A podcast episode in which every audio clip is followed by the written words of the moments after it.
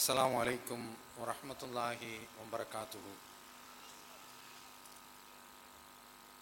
الحمد لله نحمده ونستعينه ونستغفره ونعوذ بالله من شرور أنفسنا ومن سيئات أعمالنا من يهده الله فلا مضل له ومن يضلل فلا هادي له وأشهد أن لا إله إلا الله وحده لا شريك له وأشهد أن محمدا عبده ورسوله أما بعد. فقد قال الله تعالى في القرآن العظيم فاعوذ بالله من الشيطان الرجيم إذا بشر أحدهم بالأنثى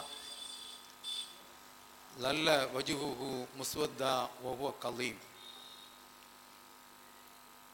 எத்தவாரா மினல் கௌமி முன் சூஇ மா புஷ்யரபிஹி அயும்சிக்குஹு அலா ஹூனின் அம் எதுசுஹு ஃபித்துராப் எல்லாமல்ல அல்லாஹுவின் நல்லடியார்களே அல்லாஹுடைய மகத்தான கிருபையினால் அல்ஹசனாத் மகளிர் கல்வியகத்தின் சார்பிலே நடைபெற்று கொண்டிருக்கக்கூடிய பட்டமளிப்பு நிகழ்ச்சியிலே நாமெல்லாம் திரளாக பங்கெடுத்திருக்கின்றோம். இந்த நேரத்தில் எனக்கு தரப்பட்டிருக்கக்கூடிய தலைப்பு பெண்ணுரிமை போற்றும் இஸ்லாம். இந்த தலைப்பு எனக்கு தரப்படுவதற்கு காரணம் சமீபத்தில் வெளியான சில திரைப்படங்கள். அதில் குறிப்பாக தி கேரளா ஸ்டோரி என்ற இந்த திரைப்படம். இந்த படங்கள் எல்லாம் முஸ்லிம்களை மிகவும் கொச்சைப்படுத்தக்கூடிய விதத்தில் அமைந்திருக்கின்றன. இஸ்லாமிய சமுதாயம் பெண்களை அடிமைப்படுத்துகின்றது. புர்கா என்ற பெயரிலே ஹிஜாப் என்ற பெயரிலே அவர்களை கொடுமைப்படுத்துகின்றது என்பது போன்று திரைப்படத்தின் மூலமாக சித்தரிக்கின்றார்கள். நீண்ட காலமாக திரைப்படத்தின் மூலமாக முஸ்லிம்களை கடந்த காலத்தில் நீங்கள் பார்த்தீர்கள் என்றால் கடத்தல்காரர்களாக காட்டுவார்கள். எந்த படத்தை பார்த்தாலும் கடத்தல்காரன் என்று சொன்னால் முஸ்லிம்கள் தான் அப்போது இது மாதிரியான வகுப்பு வாத சிந்தனைகள் மத வெறி சிந்தனைகள் இல்லாமல் இருந்தன. அப்போதே அவர்கள் முஸ்லிம்களை இப்படிப்பட்ட ஒரு தோற்றத்தில் காட்டிக் கொண்டிருந்தார்கள். அதற்கடுத்து முஸ்லிம்களை தீவிரவாதிகளாக பயங்கரவாதிகளாக தொடர்ந்து காட்டிக் கொண்டிருந்தார்கள். இப்போது அது எடுபடவில்லை. பிற மதத்தில் உள்ளவர்களை நீங்கள் படம் என்றால் முஸ்லிம்களை இப்படி தீவிரவாதிகளாக பயங்கரவாதிகளை காட்டித்தான் எடுக்க வேண்டுமா? என்று அவர்களே அவர்கள் எடுக்கக்கூடிய அந்த படங்களை பார்த்து வெறுப்பை காட்டிய பிறகு இப்போது இஸ்லாமிய பெண்கள் மீது அவர்கள் திரும்பி இருக்கின்றார்கள் அதுல ஒன்றுதான் இஸ்லாமிய பெண்கள் அவர்கள் இந்த கேரளா ஸ்டோரி என்ற இந்த படத்துல பெண்களை எப்படி அவர்கள் சித்தி சித்தரிக்கின்றார்கள் என்றால் சமீபத்தில் அதாவது இருபத்தி ஒம்பது அஞ்சு ரெண்டாயிரத்தி இருபத்தி மூன்றுல தி நியூ இந்தியன் எக்ஸ்பிரஸ் என்ற பத்திரிகையில் மூத்த வழக்கறிஞர் கபில் சிபல் அவர்கள் ஒரு கட்டுரை எழுதியிருக்கின்றார்கள். அந்த கட்டுரையில divisive agendas in guise of free speech சுதந்திரமான பேச்சு என்ற போர்வையில் மக்களை பிரித்தாளக்கூடிய திட்டங்கள் என்ற தலைப்பின் கீழ் ஒரு கட்டுரை எழுதியிருக்கின்றார்.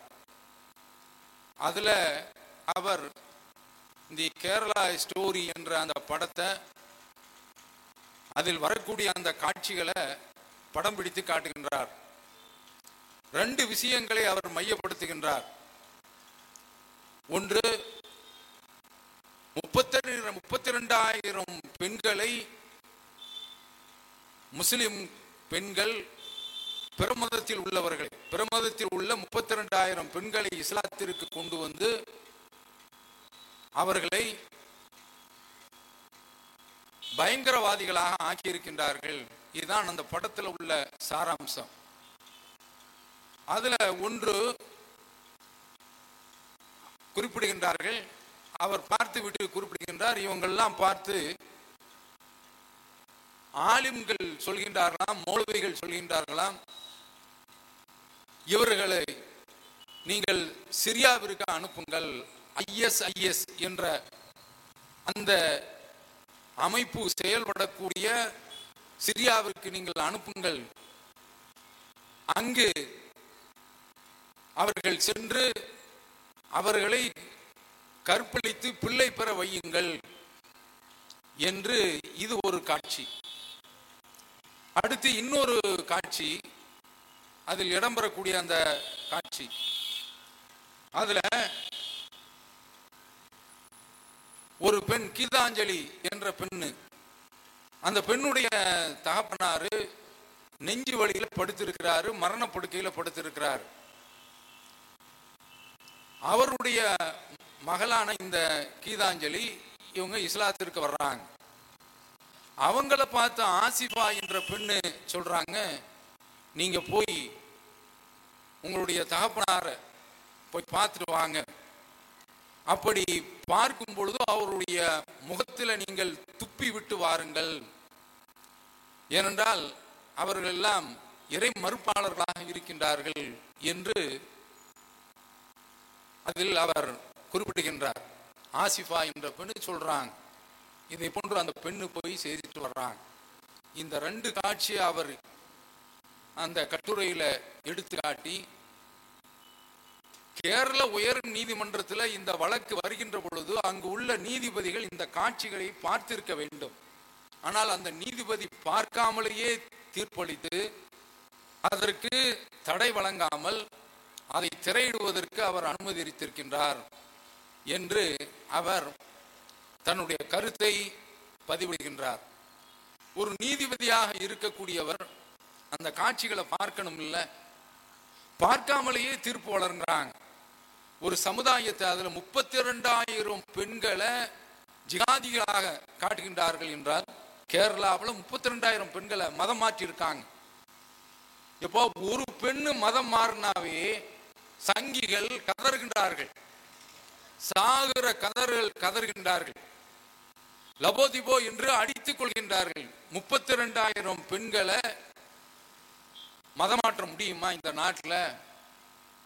அப்படி மதம் மாற்றி இருந்தால் அதனுடைய நிலவரம் என்னவாக ஆகியிருக்கும் சங்கிகள் எங்க பார்த்தாலும் ஒரு கலவரத்திற்குண்டான ஒரு காரணத்தை தேடிக்கொண்டே இருக்கின்றார்கள். ஒரு பொறி கிடைத்தால் போதும் அதை வைத்து பற்ற வைத்து அந்த மாநிலத்தில் தங்களுடைய ஆட்சி அமைவதற்குண்டான அத்தனை ஏற்பாடுகளையும் செய்வதற்கு அவர்கள் ஆயத்தமாக இருக்கின்றார்கள் தயாராக இருக்கின்றார்கள். முப்பத்தி ரெண்டாயிரம் பெண்கள் அப்படி மாற்றிருக்க முடியுமா? காட்ட முடியுமா? இந்த வழக்கு உச்ச நீதிமன்றத்தில் வருகின்றது. உச்ச நீதிமன்றத்தில் உள்ள நீதிபதிகள் அவர்கள் மேதாவிதனத்தோடு அவர்கள் என்ன சொல்கின்றார்கள் தெரியுமா? இந்த படத்தை திரையிடுவதற்கு அனுமதிக்கின்றார்கள்.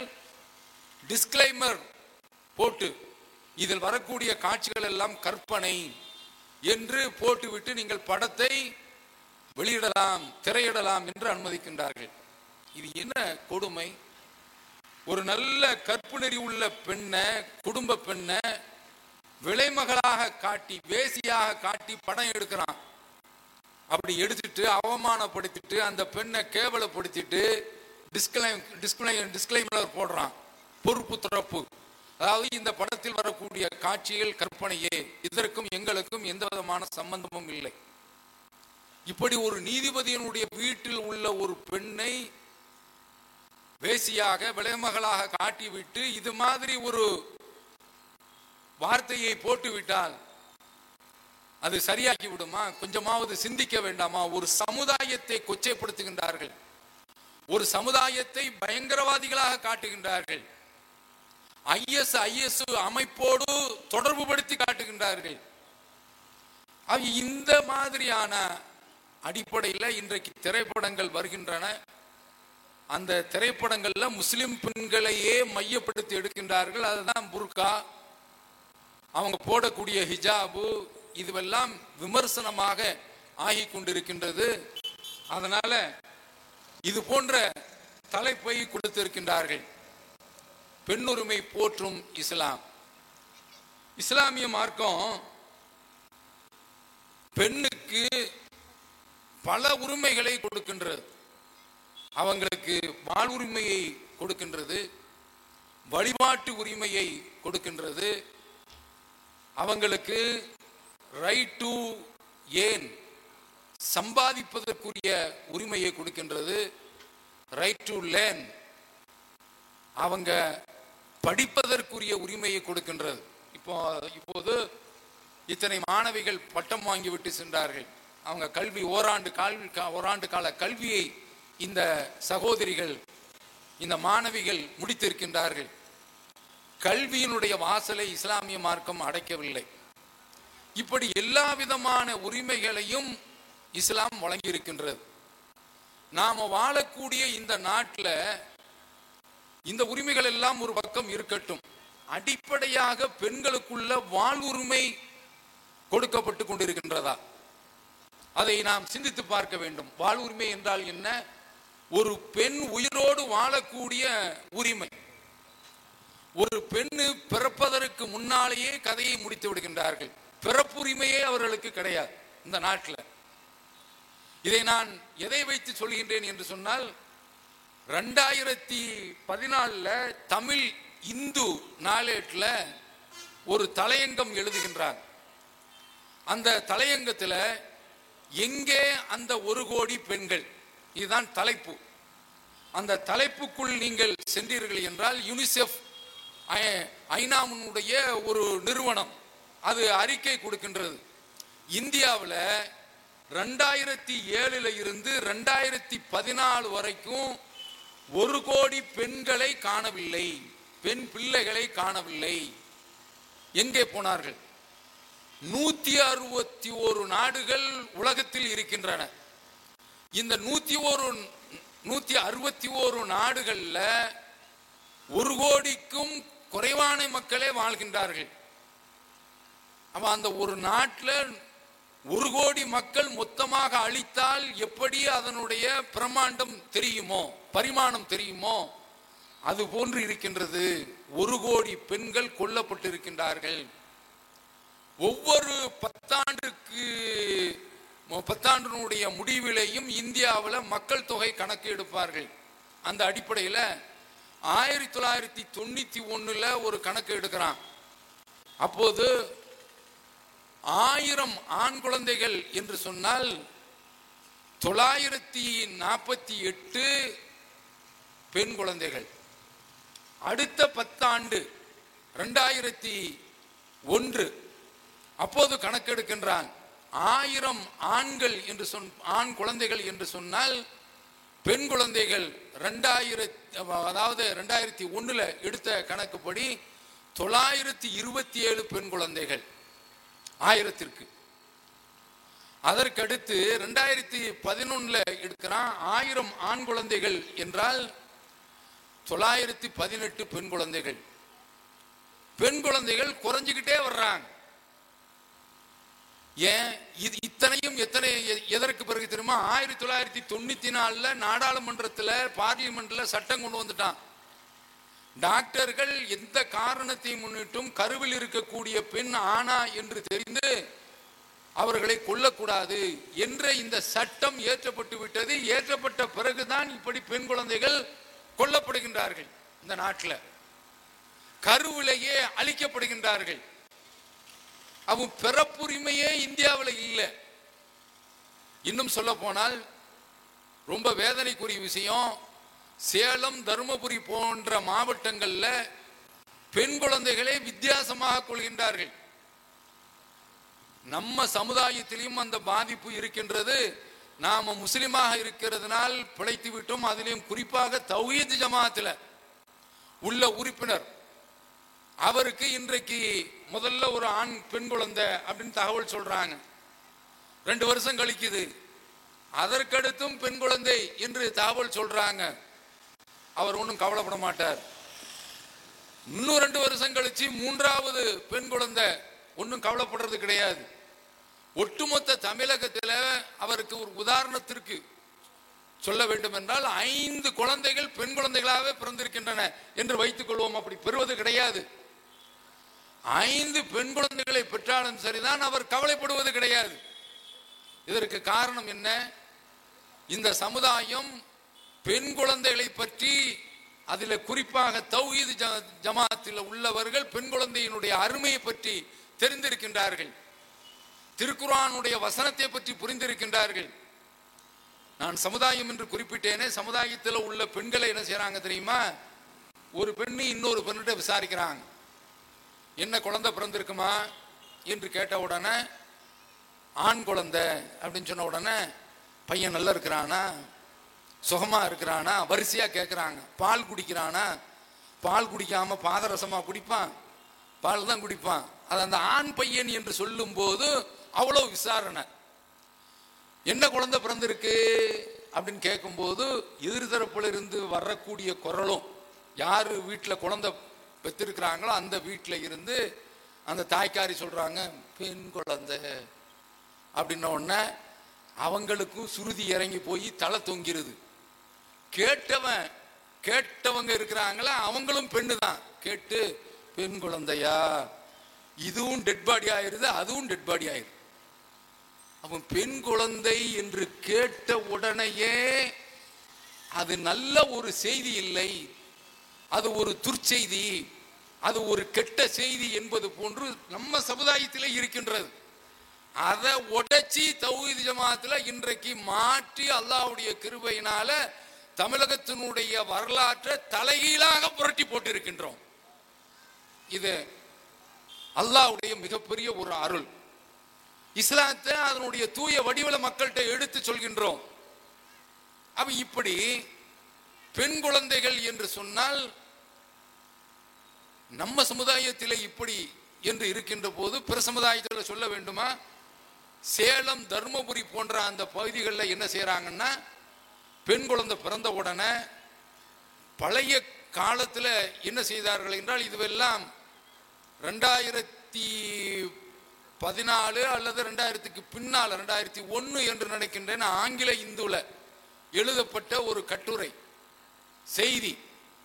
அதில் என்ன செய்தாங்கன்னா பழைய காலத்தில் எருக்கஞ்செடி கள்ளிப்பாலை கொடுத்து குழந்தைய சாகடிச்சாங்க.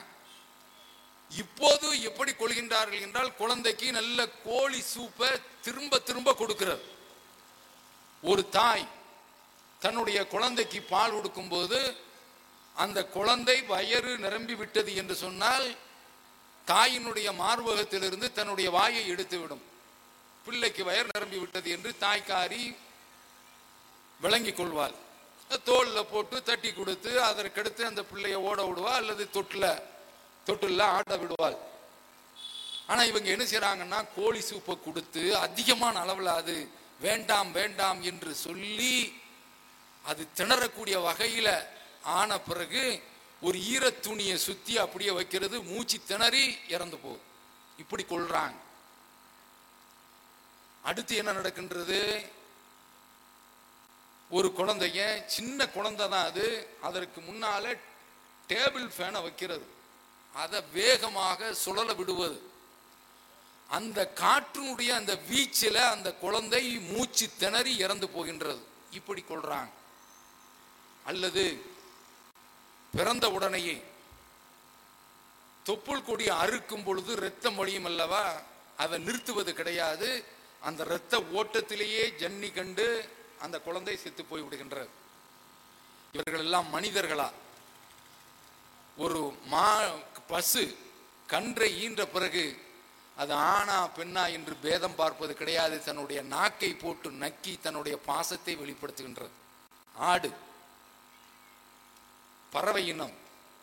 எந்த இனமாக இருந்தால் மனித தவிர்த்து பகுத்தறிவு கொடுக்கப்பட்டு இவனை தவிர்த்து மீதி எல்லா இனமும் தான் பொறிக்கக்கூடிய அந்த குஞ்சுகள் பறவைகளாக இருந்தால் பேதம் பார்ப்பது கிடையாது. தானி ஈனக்கூடிய குட்டிகளாக இருந்தால் ஆடு மாடுகள் என் காட்டில் வாழக்கூடிய வனவிலங்குகள் பேதம் பார்ப்பது கிடையாது. இவன் பேதம் பார்க்கறான். அதான் ஜெயலலிதா இந்த கொடுமையை தாங்க முடியாம அவங்க ஆட்சியில இருக்கும்போது தொட்டில் குழந்தை என்ற ஒரு திட்டத்தை கொண்டு வந்தாங்க. குப்பை தொட்டில போடுறப்பா அந்த குழந்தைய தொட்டிலாவது போட்டு போ என்று கொண்டு வந்தார்கள். எந்த ஒரு பெத்த தாயும் தன்னுடைய பிள்ளையை இப்படி தூக்கி எறிவாங்களா? பெண் குழந்தை என்ற காரணத்தினால் தூக்கி எறிகின்றான். இதே நிலைதான் அன்றைக்கு அரபகத்தில் இருந்தது.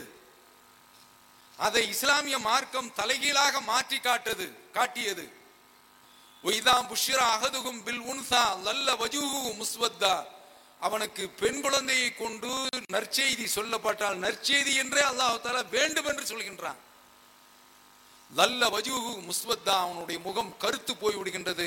ஒகுவ கல்லையும் அவன் கோபத்தை மென்று விளங்கி கொண்டு இருக்கின்றான் எத்தவாராமினல் கவும் கௌம்? சமூகத்தை விட்டு அவன் ஒளிந்து கொள்ள நினை ஒளிந்து கொள்கின்றான். மின் சூயிமா புஷ்ரபிகி அவனுக்கு சொல்லப்பட்ட அந்த நல்ல செய்தியை கேட்டு தாங்க முடியாமல் மக்களை விட்டு ஓடி ஒளிந்து கொள்கின்றான். அயும் சிக்குகுவாலா ஹூன். கேவலத்தோடு இந்த பிள்ளையை வைத்துக் கொள்வதா? அம் எதுசுகு பித்துராப் அல்லது மண்ணில் போட்டு புதைப்பதா? என்று அவன் யோசித்துக் கொண்டிருக்கின்றான் என்று அல்லாஹ் சொல்கின்றான். அந்த நிலை இன்றைக்கு ஏற்பட்டிருக்கின்றதா இல்லையா? அது ஒரு புறம் இருக்கட்டும் ஆனால் அன்றைக்கு இறை தூதர் அதை மாற்றி அமைத்தார்கள். எந்த அளவுக்கு அந்த சமூகம் மாறியது என்று சொன்னால் பெண் குழந்தைகள் என்று சொல்லப்பட்டால் ஆதரிக்கக்கூடிய நிலைமை. அவர்களை மரியாதைப்படுத்தக்கூடிய ஒரு நிலைமை. இன்றைக்கும் அரபகத்திற்கு நீங்கள் விமான நிலையத்தில் சென்றீர்கள் என்று சொன்னால் குடும்பத்தோடு சவுது நான் இருக்கும்போது உள்ள நிலைமை. சவுதி அரேபியாவில் யாராவது குடும்பத்தோடு பெண்களோடு வந்து இறங்கினார்கள் என்று சொன்னால் பெண்களை அவன் சீக்கிரம் கிளியர் பண்ணி விட்டுருவான். ஹொர்மா ஹொர்மா சீக்கிரம் அனுப்பி விடுங்க என்று சொல்லி. அதே போல இமாராத்திலையும் அப்படித்தான். பெண்களுக்கு என்று மரியாதை. அப்படி ஒரு நிலை ஏற்பட்டு விட்டது. இங்க இவர் மோடி பேட்டி பட்டாவோ இதெல்லாம் நல்ல பட்டா படாபடான்னு பெருசு பெருசாவெல்லாம் சொல்லுவார். வாயில வடை சுடுறத இவரை மாதிரி வேற யாருமே இருக்க முடியாது. படிக்க வைங்க பொம்பளை பிள்ளைகளை வாழ வைங்க அதெல்லாம் குறைச்சல் கிடையாது. ஆனா அன்றாடம் செத்து கொண்டிருக்கின்றார்கள். எவ்வளவு பெரிய ஒரு கொடுமை. அவன் பெண்கள் பிறப்பதற்கே உரிமை கிடையாது இந்த நாட்டில். அன்றைக்கு அப்படித்தான் இருந்தது அதை இஸ்லாம் மாற்றியது. நீ என்னடா பெண் உரிமையை பத்தி பேசுறது?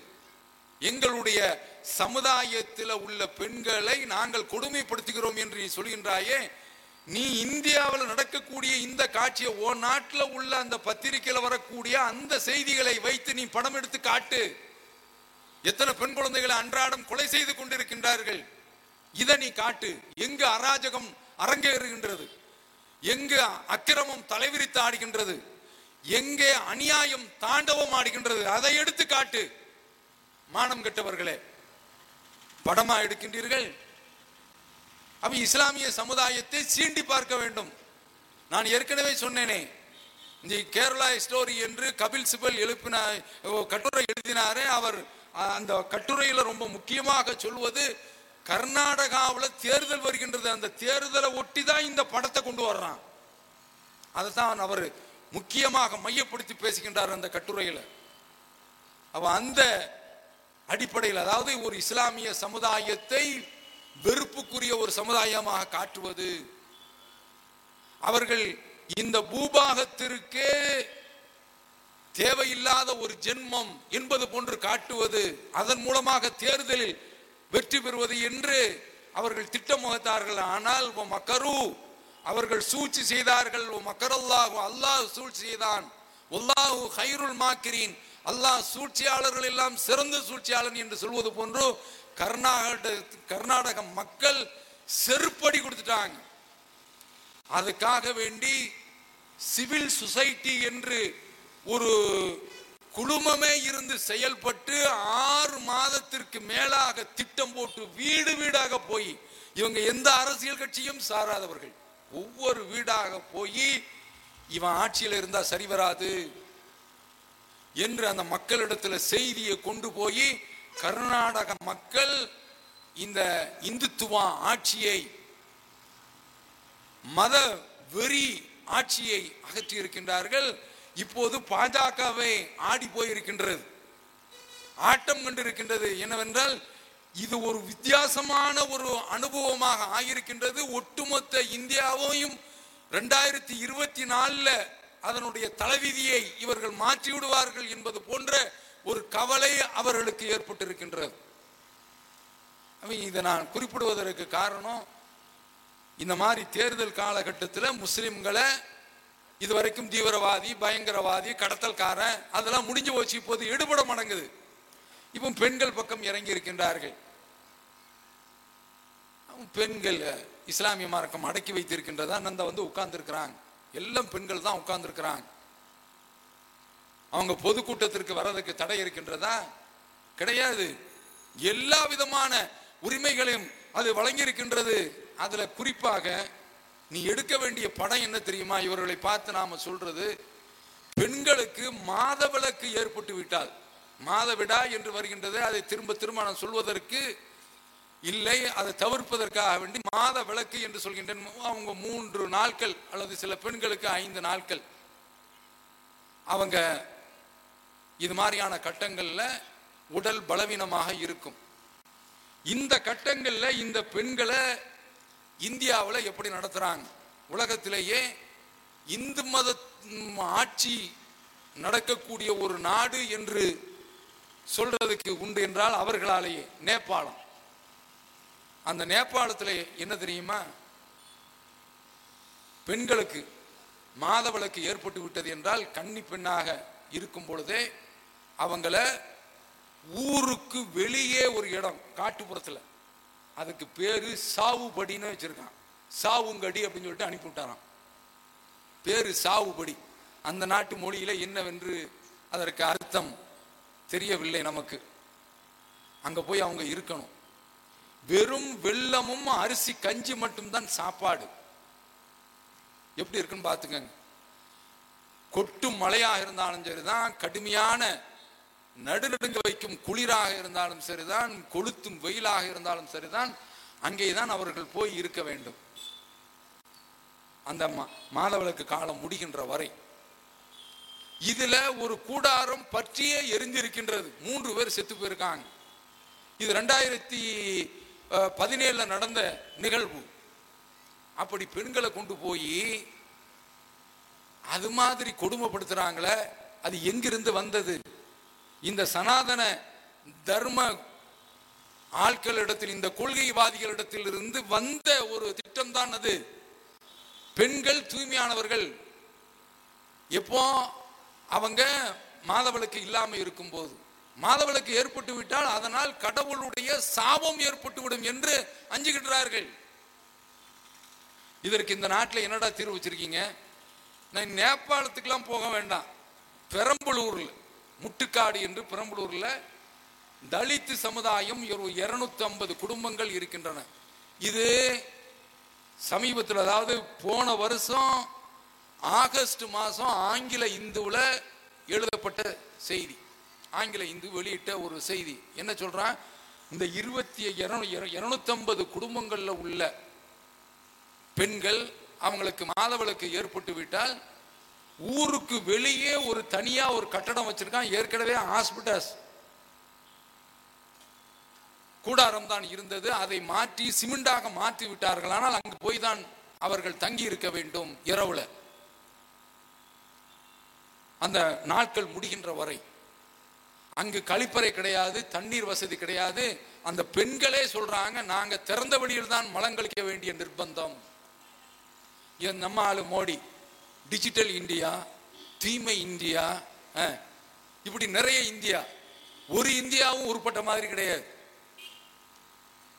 இந்த மாதிரியான ஒரு அவல நிலை இருக்கின்றதே இதை மாற்ற முடிஞ்சா நூறு வருடமாக இப்படித்தான் நாங்கள் செயல்பட்டு கொண்டிருக்கின்றோம் மாற மாட்டோம். நாங்கள் இது மாதிரியான காலகட்டத்தில் இங்கு இருந்தால் கடவுள் எங்களை தண்டித்து விடுவார் எங்களுடைய தெய்வம் தண்டித்து விடும் என்று அவர்கள் நம்புகின்றார்கள். மூட பழக்கம். இதுல ரொம்ப கொடுமை என்ன தெரியுமா? பிரசவமான பெண்ணு பனிரெண்டு நாளைக்கு பிள்ளையோட அங்க போய் உட்கார்ந்துருக்க வேண்டும். தமிழ்நாட்டில் நடக்குது. இஸ்லாமிய மார்க்கத்தை பொறுத்தவரையில இஸ்லாம் இந்த மாதிரியான கட்டத்தில் பெண்ணுக்கு என்ன உரிமை கொடுத்திருக்கின்றது தெரியுமா? நபிசல்லா அலி சொல்லம் அவர்கள் பள்ளிவாசல்ல உட்கார்ந்துருக்கிறாங்க. தன்னுடைய மனைவி ஆயிஷா ரலியல்லாஹு அவர்களிடத்துல எம்மா விரிப்பை எடுத்தா? என்று கேட்கின்ற பொழுது நான் மாதவிலக்காக இருக்கிறேன் என்று சொன்ன உடனே அல்லாஹ்வுடைய தூதர் இன்ன ஹயலத்துக்கு லைசத்து ஃபி எதிக்கி மாதவிடா என்பது உன்னுடைய கையில் இல்லமா? எடுத்துக்கொண்டு கொடு என்று சொல்கின்றார்கள். இது ஒரு ஹதீஸ். அடுத்தது இன்னொரு ஹதீஸ் இருக்கின்றதே அது இதை விடவும் ரொம்ப அழகாக விவரிக்கின்றது. ஆயிஷா ரலியல்லாஹு இது முஸ்லீமில் வரக்கூடிய செய்தி. நான் இப்போது சொல்கின்றேனே அதுவும் முஸ்லீமில் தான் வருகின்றது. ஆயிஷா ரலியல்லாஹு அவர்கள் சொல்கின்றார்கள் நான் பாத்திரத்தில் தண்ணீர் கொடுப்பேன் குடிப்பேன்.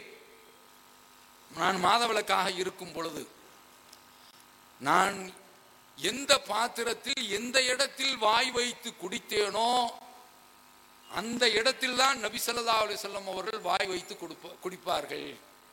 எங்கேயோ கொண்டு போயிட்டாங்க. அடுத்து இறைச்சி துண்டு. ஆயிஷா ரலியல்லாஹு அவர்கள் முதல்ல கடிச்சிட்டு கொடுப்பாங்க. ஆயிஷா அவர்கள் கடித்த இடத்துல தான் ரசூலுல்லா ஸல்லல்லாஹு அலைஹி அவர்கள் கடிப்பார்கள். இப்படி நீங்கள் வீட்டில் சாப்பிட்டுக்கங்க.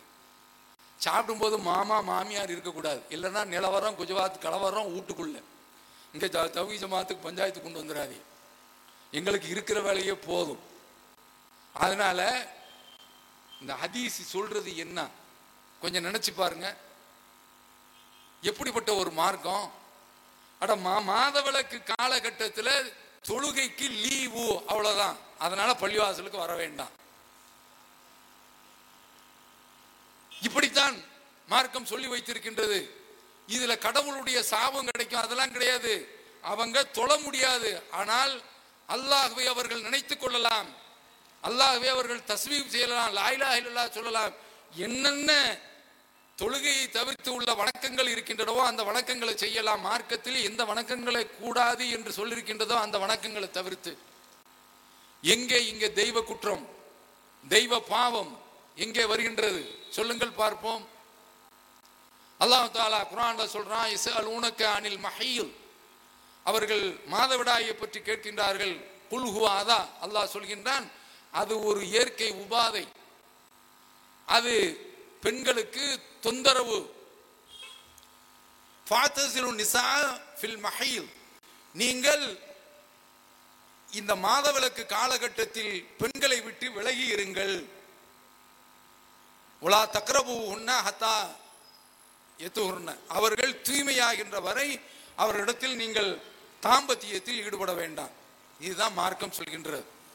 மீதி எல்லா விதமான அவங்க ஒன்னா சேர்ந்து படுக்கிறது ஒன்னா சேர்ந்து சாப்பிடுறது யூதர்கள் தான் ஒன்னா சேர்ந்து படுக்க மாட்டான். தனியா ஒதுக்கி வச்சிருவான். ஒரு தட்டையை கொடுத்து ஒரு மூலையில ஒதுக்கி வச்சிருவான். அப்படி இஸ்லாமிய மார்க்கம் சொல்லலையே? இந்த வசனம் இறங்கிய பிறகு நபி ஸல்லல்லாஹு அவர்கள் சொல்கிறார்கள் இஸ்னவு குள்ள செய்யின் நீங்கள் மாதவருக்கு பெண்களிடத்தில் எல்லா விதமான நல்ல முறையில் எல்லா விதமான காரியங்களிலும் ஈடுபட்டுக் கொள்ளுங்கள். ஆனால் இல்ல நிக்கா தாம்பத்தியம் கூடாது. நபி அவர்கள் சொல்லிவிட்டார்கள். இந்த செய்தி யூதர்களுக்கு கிடைக்குது. அவன் சொல்றான் அவன் சொல்றான் இந்த ஆளு இப்படியே சொல்றான் இந்த ஆளு நம்ம மார்க்கத்தில் என்ன சட்டம் இருக்கின்றதோ இவர் ஒரு மார்க்கத்தில் ஒரு விஷயத்தை விட வேண்டும் என்று நினைக்கின்றார். ஆனா அப்படி விடும்போது நம்ம மார்க்கத்தில் என்ன இருக்குதோ அது நேர் மாற்றமாக நடக்கக்கூடிய வகையில் தான் இவர் அந்த சட்டத்தை விடுகின்றார் என்று அவங்க கோபமாக பேசிக் கொள்கின்றார்கள். இந்த செய்தியை ரெண்டு நபி தோழர்கள் சயீது பின் பஷீர் என்று நினைக்கின்றேன். ரெண்டு நபி தோழர்கள். அவங்க நபி ஸல்லல்லாஹு அவரிடத்துல வந்து சொல்றாங்க. அல்லாவுடைய தூதரே யூதர்கள் இப்படி பேசிக்கிறாங்க. அவங்க என்ன சொல்கின்றார்கள் என்றால் முகமது ஸல்லல்லாஹு அலைஹி அவர்கள் நம்முடைய மார்க்கத்தில் இருக்கக்கூடிய ஒரு விஷயத்துக்கு மாற்றமாகவே அவர் சட்டத்தை புது புது சட்டத்தை கொண்டு வராரு என்று சொல்கின்றார்கள். அதனால அவங்க ரொம்ப அமைதியா சொல்றாங்க அல்லாவுடைய தூதர்கிட்ட. இருக்கிறது ஒண்ணுதானே நீங்கள் எல்லா பெண்களிடத்துல மாதவிளக்கு காலத்துல எல்லாவற்றையும் செய்து கொள்ளுங்கள் என்று சொல்லி சொல்லியிருக்கின்றீர்கள். ஒன்றுக்கு மட்டும் நீங்கள் விளக்கல் கொடுத்துங்க அதையும் சேர்த்து அனுமதிச்சிட்டானா என்று அவங்க கேட்கிறாங்க ரசூல்லாவுக்கு கோபம் வந்து விடுகின்றது. அவன் நபி ஸல்லல்லாஹு அவர்கள் ரொம்ப கோ- கடுமையான கோபத்தில் இருக்கிறாங்க என்று தெரிந்து அவங்க பயப்படுறாங்க. பின்னால் அவருடைய கோபம் தணிந்து விட்டது என்று அந்த அதிசல் வருகின்றது. இதை நான் சொல்றதுக்கு காரணம் இது போன்ற கட்டங்கள்ல. பெண்கள் கூட சேர்ந்து வாழ்வதற்குண்டான உரிமை இருக்கிறதா? இஸ்லாத்தில் இருக்கின்றது. பெண்களை அசுத்தப்படுத்தவில்லை. அவர்கள் தரித்திரமானவர்கள் என்று சொல்லவில்லை. அவர்களை களங்கப்படுத்தவில்லை. அவர்களை கரைப்படுத்தவில்லை. அவர்கள் இது மாதிரியான கட்டத்துல அவங்க நம்ம வீட்டுக்கே கேடு நாட்டுக்கே கேடு என்று சொல்லவில்லை. அது உடல்ல உள்ள ஒரு உபாதை. அவ்வளவுதான். என்று மார்க்கம் சொல்லுகின்றதே இந்த மாதிரியான ஒரு உரிமையை எந்த மார்க்கம்டா கொடுக்கின்றது? சிந்திச்சு பாருங்க. அடுத்து ரெண்டு செய்தியை சொல்லிவிட்டு நிறைவு செய்து விடுகின்றேன். ஒரு செய்தி நான் குறிப்பிட்டேன். பெண்களுக்குள்ள ஒரு உரிமை சம்பாதிக்கக்கூடிய உரிமை. லிரிஜாலி நசிபுன் மிமக்தசபு ஆண்கள் சம்பாதித்தது அவர்களுக்கு. ஒளின் நிசாயி நசீபன் மிம்மக்தசப்ன பெண்கள் சம்பாதிப்பதிலிருந்து அவர்களுக்குரிய பங்கு அவர்களுக்கு இருக்கின்றது. அப்ப ஆண்களும் சம்பாதிக்கலாம் பெண்களும் சம்பாதிக்கலாம். பெண்கள் சொத்தே வச்சுக்கலாம். நபி செல்லம் அவர்களுடைய தோழர்கள்ல ரொம்ப ஒரு முக்கியமான ஒரு தோழர் ரசூலுல்லாவுக்கு ஆரம்ப காலகட்டத்தில் இருந்து கடைசி வரைக்கும் அவர்களுக்கு நிழலாக இருந்தவர்கள். அப்துல்லா இவன் மசூத் எல்லாம் அவங்கள ஒரு பெண்ணு திருமணம் முடிக்கிறாங்க. அவங்க பணக்கார பெண்ணு சீமாட்டி. ரசூலுல்லா பெருநாள் அன்றைக்கு பயான் பண்றாங்க. அதுல சொல்றாங்க சத்தக்னயா மாஷர் நிசா. பெண்களே நீங்கள் தர்மம் செய்யுங்கள். உங்களை நான் நரகத்தில் அதிகமாக பார்க்கின்றேன். அப்ப ஏன் என்று கேட்கின்றார்கள். அதற்கு அவங்க பதில் சொல்றாங்க நீங்க தக்ஃபுர்னல் அஷீர புருஷனுக்கு நீங்கள் புருஷனுக்கு நன்றி செலுத்த மறுக்கின்றீர்கள். என்ன நன்றி செலுத்துறது? கணவன் எவ்வளவுதான் வாங்கி போட்டிருந்தாலும் கொடுத்திருந்தாலும் நீங்க என்ன செய்வீங்கன்னா அதாவது இங்கு உள்ள பெரிய துணி கடைகள்லாம் வீட்லயே இருக்கும். அந்த அளவுக்கு புருஷன் துணிலாம் வாங்கி கொடுத்துருப்பாங்க. ஏதாவது ஒரு பிரச்சனை வந்தா உங்கள்கிட்ட நான் என்னத்தை கண்டேன் அப்படின்றாங்க புரியுதா? பெரிய பெரிய சில்க் ஹவுஸ்கள்லாம் கூட்டு போய் அவர்களுக்கு என்ன ஆடையை வாங்கி கொடுத்தாலும் அதற்கடுத்து நீங்கள் அதிகமாக சபிக்கின்றீர்கள். அதிகமான தன்னுடைய பிள்ளையையே அவங்க திட்டுவாங்க நீ நாசமா போ. நீ தொலைஞ்சு போ நீ உருப்பட மாட்ட என்று ஆம்பளையா இருந்தா நாலு அடி அடிச்சுட்டு அவன் நான் போயிட்டே இருப்பான். பெண்கள் நினைச்சு நினைச்சு திட்டிக்கிட்டே இருப்பாங்க. அது கொஞ்ச நேரம் வரைக்கும் அந்த நினைவு வந்துருச்சா அவ்வளவுதான் திட்டுதல். அதை விடவே மாட்டாங்க. அந்த மாதிரி திட்டுறீங்க அதனால நீங்க தர்மம் செய்யுங்கள் என்று சொல்லும்போது அப்ப நபிசல்லா செல்லாம் அவர்கள் சொன்னதை கேட்டு உடனே ஒரு பெண்ணு ரெண்டு பெண் வர்றாங்க ஒரு ஒரு பெண்ணு அவங்க அதுல அப்துல்லா இபின் மசூத் ரதியல்லான் ஒருவருடைய மனைவி. நான் என்னுடைய கணவனுக்கு தர்மம் செய்யலாமா? நான் என்னுடைய கணவர்கிட்ட கேட்டேன் அப்துல்லா இபின் மசூதிட்ட.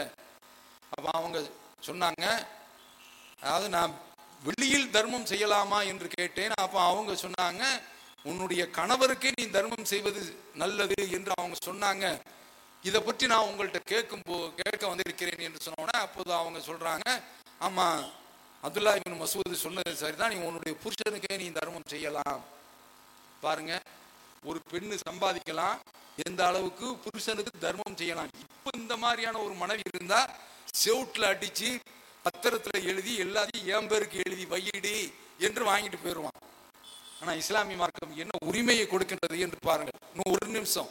அதை சொல்லிவிட்டு நிறைவு செய்து விடுகின்றேன். எந்த அளவிற்கு உரிமையை கொடுத்திருக்கின்றது என்றால் பெண் உரிமை அதாவது ஆண்கள் சாப்பிட்றாங்கல்ல தட்டையில் தட்டையில சாப்பிடுவான் சாப்பிட்டா இருக்கிறது பூரா சட்டியில உள்ளது பூரா வலிச்சு தட்டிட்டு அதை மனைவி ஓரத்துல இருந்து கதை ஓரமா கதவு ஓரமா நின்று ரசிச்சு பார்ப்பாங்க. நம்ம புருஷன் எப்படிப்பட்ட ஒரு புருஷனா இருக்கான்? எப்படி உள்ளக்க கொட்டுறான்? எப்படி உள்ளக்க தட்டுறான்? ஒண்ணுமே மிச்சம் இல்லை. இடையில கல் இருக்குது மேலே திட்டுறான். இவ்வளவு முடிச்சிட்டு வலிச்சு வச்சுட்டு போயாராம் ஆனா அவங்க பிற கணவன் சாப்பிட்டு எச்சில் இலையில் தான் மனைவி சாப்பிடணும் வச்சிருக்காங்கல்ல அல்லாவுடைய தூதர் எப்படி சொல்றாங்க தெரியுமா? நீ என்ன செலவு செய்தாலும் சரிதான். அதுக்கு அல்லாஹ்விடத்தில் உனக்கு கூலி இருக்கின்றது எந்த அளவுக்கு என்றால் உன்னுடைய மனைவியினுடைய வாயில ஒரு கவல உணவு ஊட்டு. ஊட்டும் போது இதை நான் அல்லாவுக்கு செய்கிறேன் என்று ஊட்டு. கணவன்மார்கள்லாம் அமல்படுத்துங்க. மனைவிமார்கள்லாம் இப்பவுமே சொல்லுங்க. மாமனார் மாமியார் பக்கத்தில் இருக்காம பார்த்துக்கங்க வரவு கொம்பு பக்கத்தில் வச்சிடாதி அப்போ மார்க்கம் என்ன சொல்லுதுன்னா அட மனைவிக்கு ஊட்ட சொல்லுதுடா. இந்த மாதிரியான ஒரு உரிமையை உலகத்தில் எந்த ஒரு மார்க்கம் சொல்லுதுன்னு பார்ப்போம் இப்படி ஒரு உரிமையை மார்க்கம் இஸ்லாத்தில் வழங்கியிருக்கிறது என்று கூறி இந்த மார்க்கத்தை விமர்சிப்பதற்கு எவனுக்கும் உரிமை கிடையாது. நீங்க உங்கங்க மார்க்கத்துல மதத்துல உள்ள பிரச்சனைகளை சொல்லி விமர்சிங்க அந்த மக்களை திருத்துறதுக்கு. எங்களுக்கு திருத்த வேண்டிய அவசியம் எதுவுமே இல்லை. நாங்கள் இயற்கையான ஒரு மார்க்கத்தில் இறைவனுடைய மார்க்கத்தில் இருக்கிறோம் என்று கூறி வாய்ப்பளித்தமைக்கு நன்றி கூறி அமைகிறேன். வாஹர் தவானா அனில் அஹமதுல்லாஹி ரபில் ஆலமீன். வசலாம் வலைக்கும் வரமத்துல்லாஹி வபரகாத்.